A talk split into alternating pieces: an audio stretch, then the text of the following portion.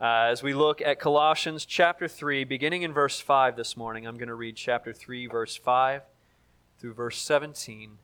Hear now the word of the Lord. Put to death, therefore, what is earthly in you sexual immorality, impurity, passion, evil desire, and covetousness, which is idolatry. On account of these, the wrath of God is coming. In these you too once walked when you were living in them. But now you must put them all away anger, wrath, malice, slander, and obscene talk from your mouth. Do not lie to one another, seeing that you have put off the old self with its practices, and have put on the new self, which is being renewed in knowledge after the image of its Creator. Here there is not Greek and Jew, circumcised and uncircumcised, barbarian, Scythian, slave, free, but Christ is all and in all. Put on then, as God's chosen ones, holy and beloved, compassionate hearts, kindness, humility, meekness, and patience, bearing with one another. And if one has a complaint against another, forgiving each other, as the Lord has forgiven you, so you also must forgive. And above all these, put on love, which binds everything together in perfect harmony. And let the peace of Christ rule in your hearts to which indeed you were called in one body, and be thankful. Let the word of Christ dwell in you richly, teaching and admonishing one another in all wisdom, singing psalms and hymns and spiritual songs, and with thankfulness in your hearts to God. And whatever you do in word or deed, do everything in the name of the Lord Jesus, giving thanks to God the Father through him. This is the word of the truth, the gospel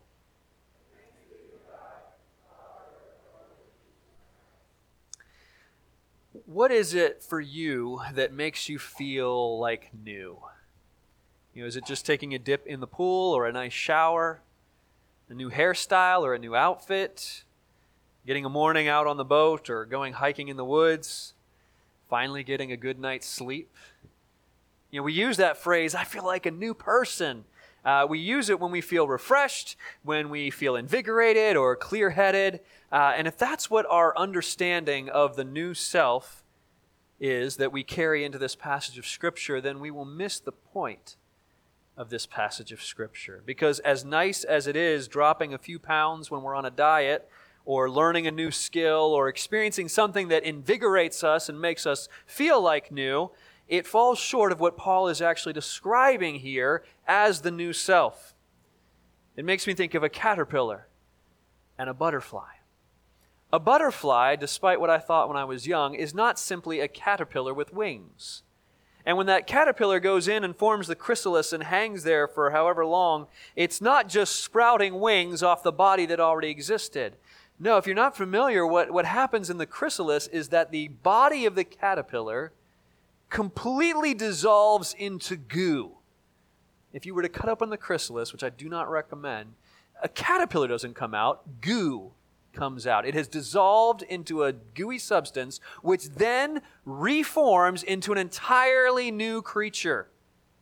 And out comes the butterfly. Christian, in the same way, your faith is not merely adding on something, tacking on wings to a caterpillar, things that were previously missing before you had Christ. Take my life, Lord, and add to it a little bit of hope, some morality, and some peace, and voila, I'm a new person. No, that's, that's not how it works. The new self is not just a collection of new habits, new looks, and new experiences. It is a new being, a new person entirely. You died to the world in Christ. And now all that is worldly in you must die and be replaced by the new life in Christ. And one of our problems as Christians is that we don't recognize or come to grips with with how new we are, how much we have actually changed in Christ. And because of that, we don't live out the newness that we have, and we become complacent. We become content to just live the life we have and maybe, maybe add on a little bit of a new habit here and there or a new look now and then. We are complacent.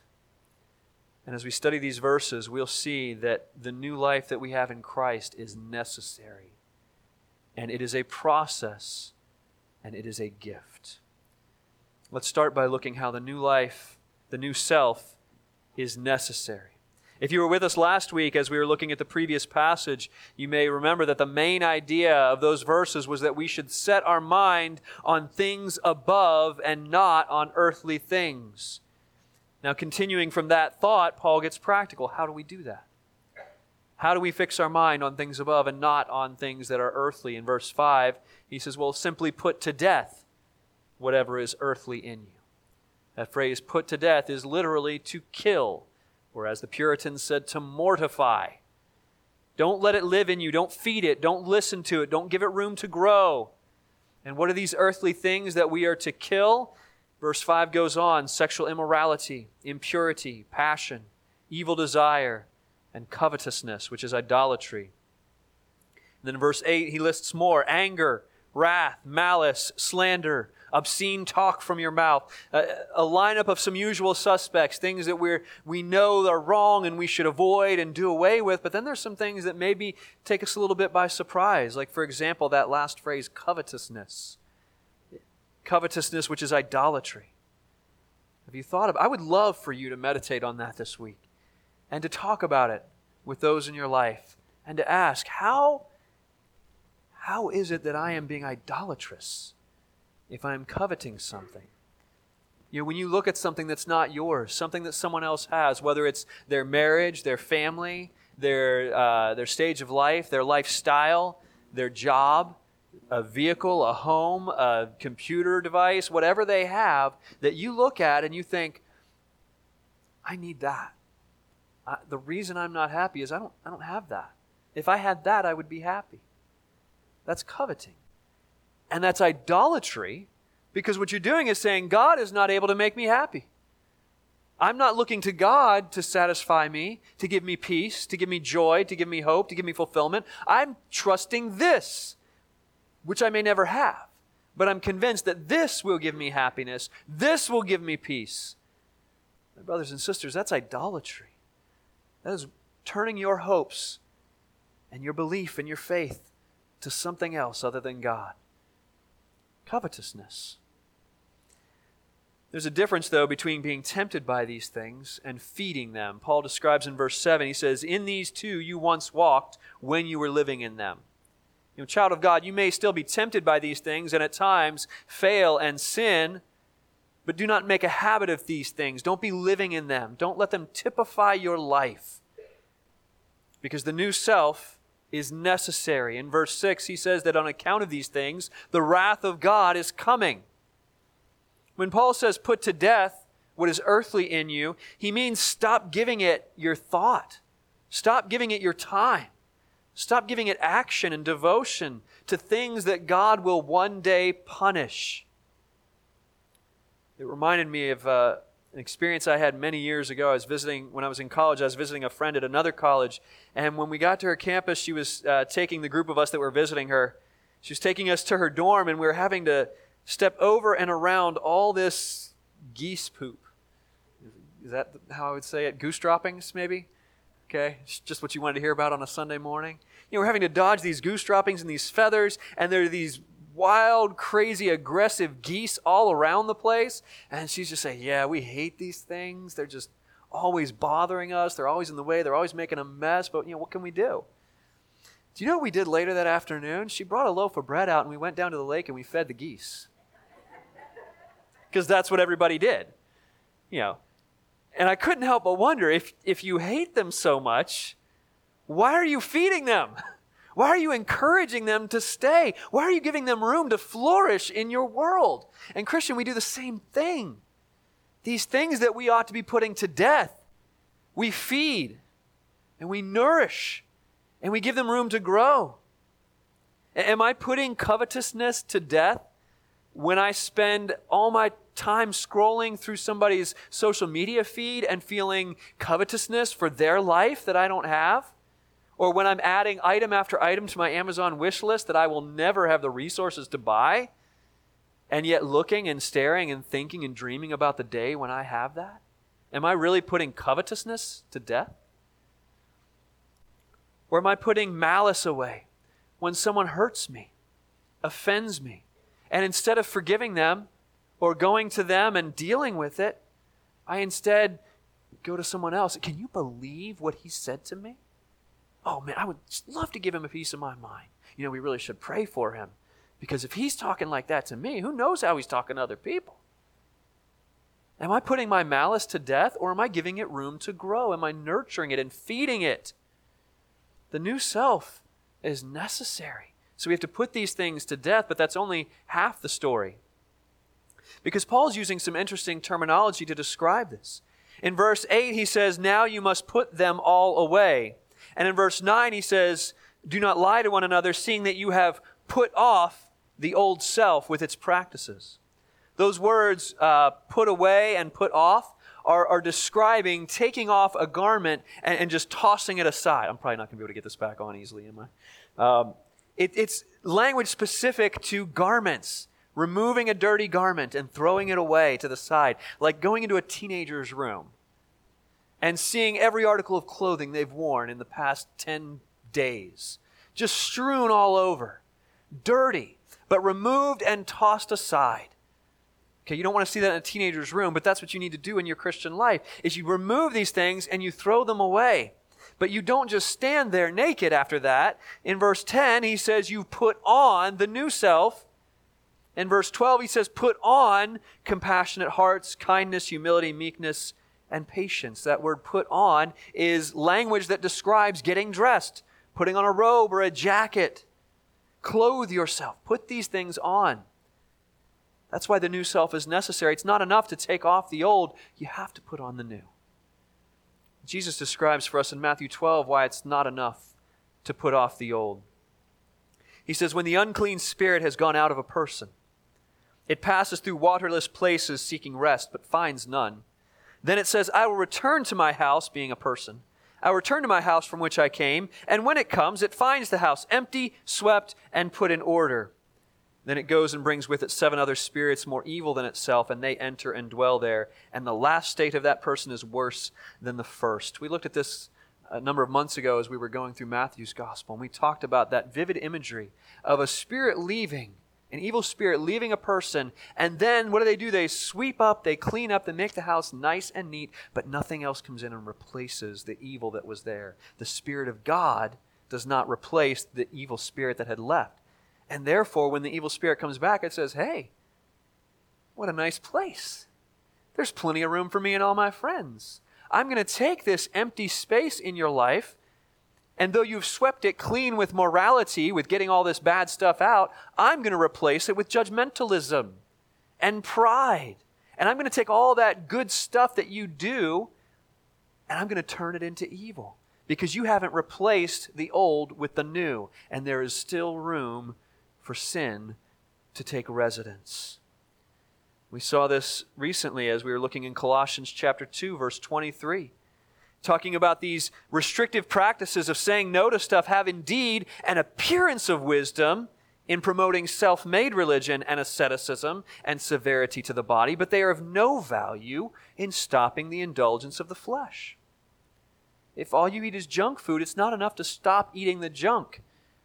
You know, I try to kick my fast food habit, but if I'm not eating something else, I'm just going to be hungry and I'm going to go back to what fulfilled me before or an alcoholic who has a habit of going out and drinking after work with friends. It's not enough to just say, I'm going to stop doing that and I'm going to stop being around those people because that creates a void in your life. A house swept clean and put in order that is still looking for a resident. No, she would need to replace that time in her schedule and that group of people in her life with a different habit and a different community. It's not enough to stay away from the sinful things. We have to grow in godly behaviors. Being a child of God is not simply a matter of avoiding the evil. We don't become holy by the process of elimination.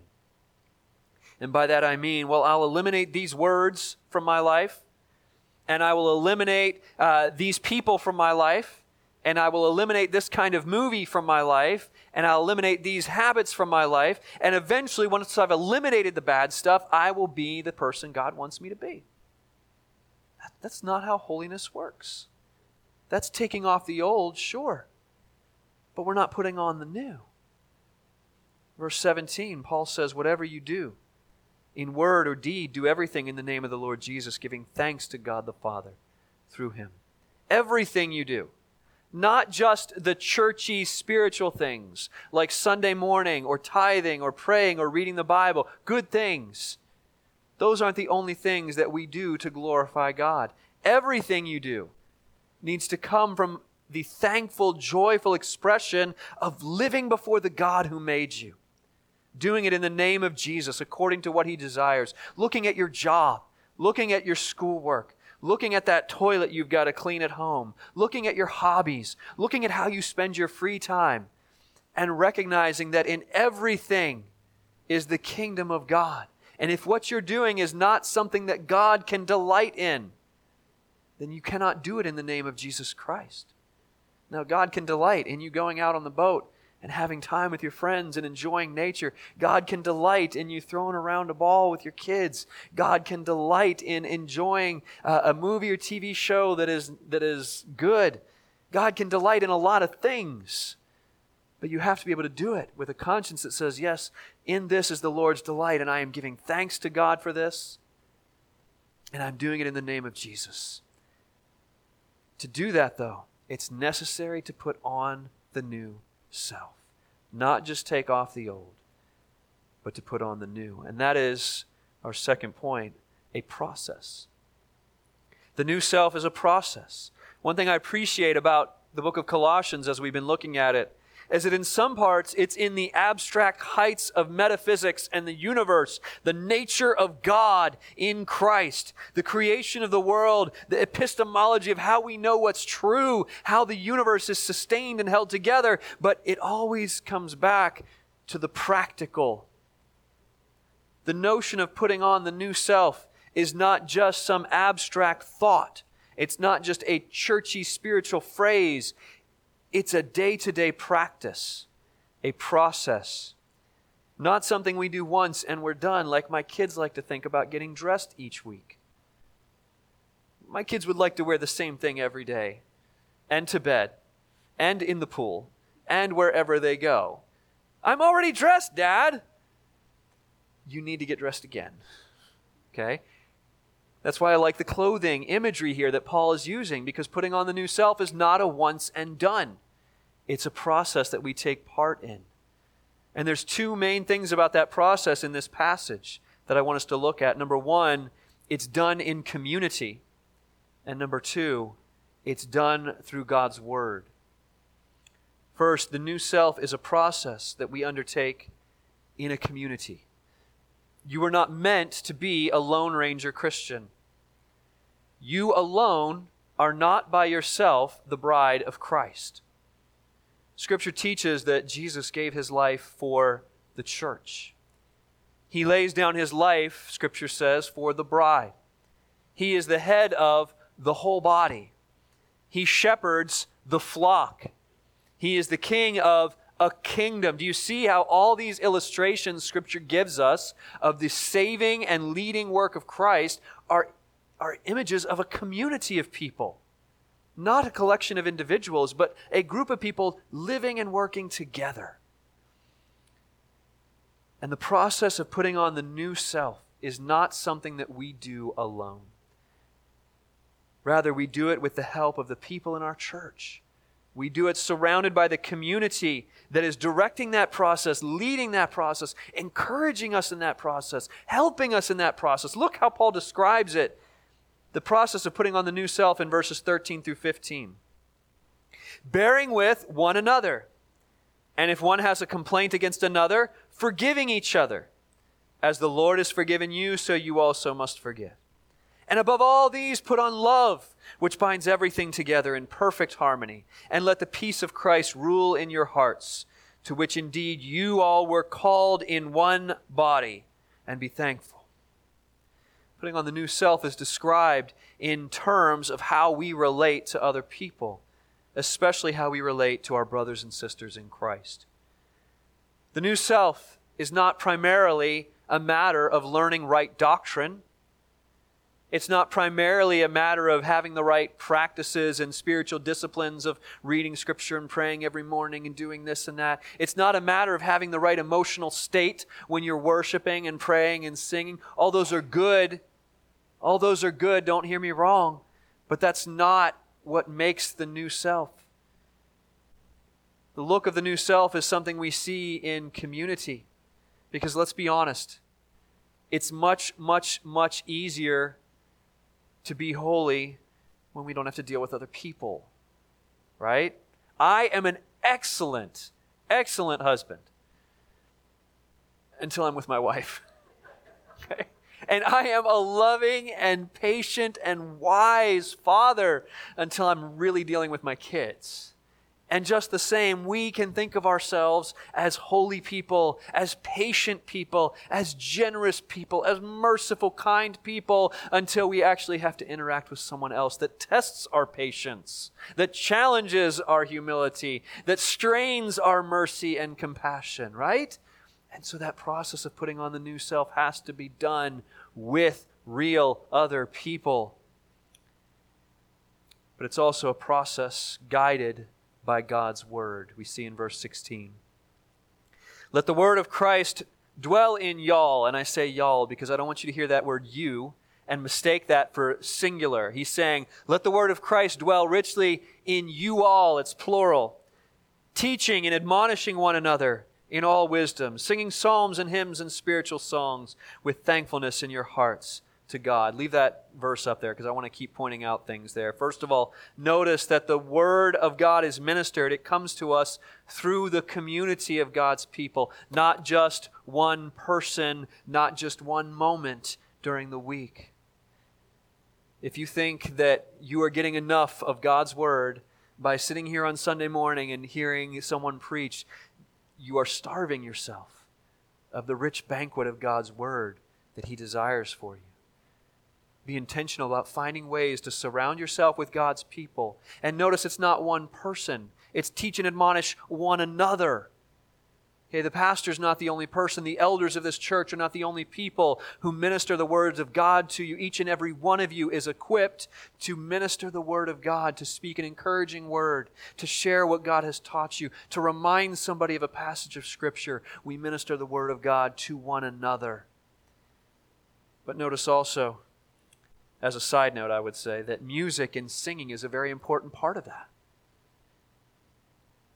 Music is very important to teach us anything. How many of you can still remember songs that you were taught as a child? How many of you can remember a song that taught you uh, the states and their capitals or the alphabet or, or some, some bit of factual information that is lodged in your brain because you learned it as a song? Okay, we, we minister the Word of God to one another the Word of God dwells richly in us partly through our singing. The singing of psalms, hymns, spiritual songs, and that's one of the reasons that we in this church are very diligent to make sure that the songs we sing are consistent with and teach us the truth of the Word of God. But the Word is what guides us and shapes us in the putting on of our new self. The Word of God in that way serves as an assembly guide, as a set of instructions for what we are to become. Verse 10, Paul says, The new self, which is being renewed in knowledge after the image of its creator. The Word of God teaches us what Jesus is like, and in doing so, shows us what we are to become. Shows us the type of person we're to become. Uh, those who have been around a while and have heard me talk about this know that I was indoctrinated from a very young age by my father that if we got anything, a furniture set, a new toy, an electronic device, anything, I was not allowed to touch it until I had thoroughly read the instructions. Okay, and I, I carry that with me. My kids get frustrated because we pull out a board game and I'm like, no, now you have to sit here for 30 minutes well, I read the instructions and learn how to play this game. I'm big on instructions. Okay, I still carry that with me. And I get frustrated. This happened to me not long ago when you know somebody was trying to install something in my home, and I'm following along the instructions with, with somebody who who thinks they knows what they're doing they know what they're doing, I'm not talking about my wife, don't worry. So, yeah, nobody at this church. you know, they were installing something electronic in my home, which I, I defer to anybody when it comes to that sort of thing. I don't know what I'm doing. But I'm following the instructions and I'm going, you're, you're skipping something. And sure enough, we had to undo it and go back and do it the way the instructions said. Because what happens is the scripture is the instructions, and it gives us, if you can imagine the picture on the box of what we're trying to create, is Christ. And scripture is the instructions that shows us how to get to that point, how we can be made into Christ, because what we're assembling here is you. You are the thing under construction. Me, you, all of us, we are being built up according to the Word of God by the community, the people of God, into the image of Christ. And that's a process that we all undergo. As Scripture shows us in Romans 8, those whom God foreknew, He predestined to be conformed into what image? Into the image of His Son. So, as a Christian, you don't instantly become the complete new self. You grow, you develop, you take shape through a daily, daily process. A few things follow from that. Number one, be slow to judge or condemn another. For we are all in that process. From the youngest believer to the most aged and venerable saint among us, we still need to put on the new self every day. So do not judge one another, but rather encourage and admonish one another through God's word. The other thing to remember is to engage the process. Let the word of Christ dwell in you richly. Why deny yourself opportunities to be shaped by the word of God through the people of God? Let the word dwell in you richly. Don't just read it yourself. But hear, read, study, discuss, and apply it in the community that God has given you for your good and for your growth. So the new self, it's necessary and it is a process. Lastly and briefly, we're going to see the new self is a gift. One of the ways we see that is in verse 12. Paul says, Put on then, as God's chosen ones, holy and beloved, compassionate hearts, kindness, humility, meekness, patience. The new self is something we put on because we are chosen by God and holy. God isn't waiting to see if we will become something new. God has already chosen us and determined that we are new. He has made us new. He's given us that gift of newness. Now, this starts to sound like a contradiction or a catch 22, doesn't it? We work to become holy because we're already holy. We daily put on the new self that He's already given us and we already have on. Like, how does, is it the chicken or is it the egg? Which, which one? You know, Hebrews 10 puts the, the problem this way same idea. By a single offering, Christ has perfected, already done, perfected for all time, those who are being sanctified. You are being sanctified. You are in a process that Christ has already completed on your behalf. How does that work? Well, we're getting into familiar but confusing territory, touching on the idea of those things that are already true and not yet true of us. Jesus has made us holy forever, made us perfect, given us the new self. And yet, in another sense, He expects us to grow in grace and to be daily sanctified, to be renewed. The point is, God has already, already chosen His children and declared them holy. that is a great foundation to build on. What God is calling you to do this perhaps at times overwhelming need that we have to put on the new self and to do things that are hard. God has already said, I've chosen you and declared it done. I'm just telling you to go out and express what I've made true of you already. I have promised you it will not fail because I've already determined it. That's a great foundation to build on. What that means is that, that putting on the new self is not a finish line that you're struggling to get to. Putting on the new self is the starting line. It's where you and I begin. God has already given you a new self. And He says, now go forth and live that new self. Put it on every day. Express it. Live it because I've already chosen you to be holy and I've declared it's done. And what God has determined will not fail. That's good news. It's like we said in our confession of faith this morning. I think I have one somewhere. Yes. Our confession of faith, which uh, is taken from, from 2 Peter chapter 1, so it's not on the screens, but if you have your worship guide, you can see that it begins, we believe that God's divine power has, already, has given us everything we need for life and godly living. So that's the new self that is given. It's a gift. Therefore, we make every effort to supplement our faith with virtue, our virtue with knowledge, knowledge with self control, and so on. On the basis of what God has given us, we strive, we struggle, we work, we undertake the process of putting on the new self. But it begins not with dangling out in front of us, maybe someday you'll be new. It begins with, I've already made you new. I've declared you holy. You are my chosen ones. Another way we see this idea of the new self as a gift is in verses 10 through 11. The new self, which is being renewed in knowledge after the image of its creator. Here there is not Greek and Jew, circumcised and uncircumcised, barbarian, Scythian, slave, free, but Christ is all and in all. Okay, the diversity of the Colossian church created problems for them. They had members of their church who were uh, born and raised faithful, devout Jews, uh, circumcised, trained in the law, adhering to the dietary regulations. And then you had those who were pagan, idol worshippers, and had just converted to the God of Israel. Very different people. You had highly educated people, you had completely uneducated people. You had people who were slaves, you had people who were merchants, you had foreigners, you had locals, you had people from different races and backgrounds and languages. And naturally, when people come together like that, our fleshly human tendency is to judge and look at one another according to those things that the world says matters most. Who you are, where your identity comes from. Oh, it's these things. It's your background, it's your race, it's your, uh, it's your status, it's your career, it's your achievements. And Paul says, No, there's none of that here. Christ is all, Christ is in all. That human tendency to compare ourselves and to boast in what society uses to determine who you are should have no place among God's people. Jeremiah 9, thus says the Lord.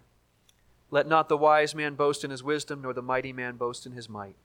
Let not the rich man boast in his riches, but let him who boasts boast in this, that he understands and knows me. The new self is a gift that is given to you. Your identity, your value is not something you determine, and it's not something you create, and it's not something that society defines. Identity is given by God. Your identity is a gift from God. If you are in Christ, you are a new self. 2 Corinthians 5. Paul says, From now on, therefore, we regard no one according to the flesh. That word flesh is not physical body, it, it speaks of the worldly way of seeing things and understanding things. We regard no one the way the world does. Even though we once regarded Christ that way, we, do not, we regard him thus no longer. Therefore, if anyone is in Christ, he is a new creation. The old has passed away. Behold, the new has come. All this is from God. Do you see what that's saying? God has given a gift. He has given the gift of a new identity, a new self. There is no longer circumcised, uncircumcised, Greek, barbarian, Scythian, slave, free. None of that is who you are. God has given you who you are, and it is Christ that self, that new self, which is a necessity, is given to you because you are a new creation from God. A verse that I come to at least once a month in this pulpit, Ezekiel 36. God says, I will put my spirit within you and cause you to walk in my statutes and be careful to obey my rules. As a Christian, on the basis of God's gift of the new self, you shouldn't be able to say, I can't do it. When it comes to what God has called you to do and to be, when it comes to this idea of putting on the new self, putting away malice, anger, slander, envy, covetousness, impurity, all those things, the Christian does not have the option of saying, I can't do it. Because God has given you His Spirit, and His Spirit will cause you to walk in His statutes and be careful to obey His rules. He has given you the new self and the power to put on the new self day by day. So when faced with temptation or addiction, changes in attitude and action that seem overwhelming, you are already able to do it because of what God has given you. Just to wrap up here, I was thinking of um, uh, in 1519, the explorer Hernan Cortez, when he arrived in Mexico with hundreds of men intent on settling the land. You might be familiar with what Cortez did to motivate his men. He burned the ships. Okay, can you imagine being one of his men? what he was doing was sending a message. And, and, you know, though we cannot endorse or approve of or agree with his conquest, what we can agree and admire is his commitment. They, he burned the ship, saying, Going back to the life that was before is not an option for us. We are in a new world, and we will live a new life. This is the only option before you. Christian, you have been given a new life. And the message for you is you don't go back to a worldly way of living. You don't go back to harboring grudges, to acting and speaking in malice, to slandering one another, to feeding your lusts, to coveting after things that you don't need. You don't go back to that. The ships have been burned. You've been given a new life. And the gospel is that because Jesus died in your place and rose again, you're now in that new world already. You're not striving to get there, you're there. And because the ships are burned and you're in the new world, now it is up to you to live that new life. The phrase we use here is that we live out the gospel together. I think that beautifully sums up this passage. The gospel is that new life is given to you. The process is you need to live it out, and you don't do it alone, you do it together with God's people ministering the Word of God to one another as we all grow up and are shaped into the image of Christ. As we're about to sing in a moment, my chains fell off, my heart was free. That's the new life you've been given. So, what follows? What follows the chains falling off and the heart set free? I rose, went forth, and followed thee. Daily putting on the new self, living what is true of the new life. The prisoner has been freed, the ships have been burned, the dead has been raised to a new world. From here on out, live. Live out those truths and don't go back to what came before. And by the power of the Spirit of God that He has given us, we will do so. Now let us pray for the strength and the wisdom to do that. We thank you, Heavenly Father, for your Holy Spirit that equips us and enables us to live the reality of these things. We thank you that you have given us a new self, that you equip us to live that truth. And you give us not only your Spirit, you give us the body of Christ, that we may minister the Word of God to one another, encourage one another on in love and good deeds, strengthen one another, support one another, as we lift up and exalt the head which is Christ. We do this with thankful hearts to the glory of our God and Father Jesus of Jesus Christ. In his name we pray. Amen.